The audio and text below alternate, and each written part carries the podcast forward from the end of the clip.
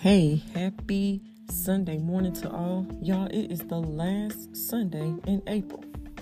So today, my word of encouragement is just this.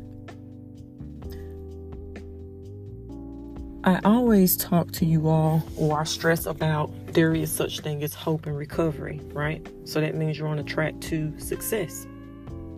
You're going to have a lot of success in every, in every area of your life before the year is over. You have to speak that every day. Remember that life does happen, but it's a day-by-day process when it comes to your Uh, mental and emotional uh, well-being. But again, speak that affirmation. I am going to have so much success in every area of my life before this year is over, right? So once you adapt that mindset, you will start to see things getting better than you could have ever imagined.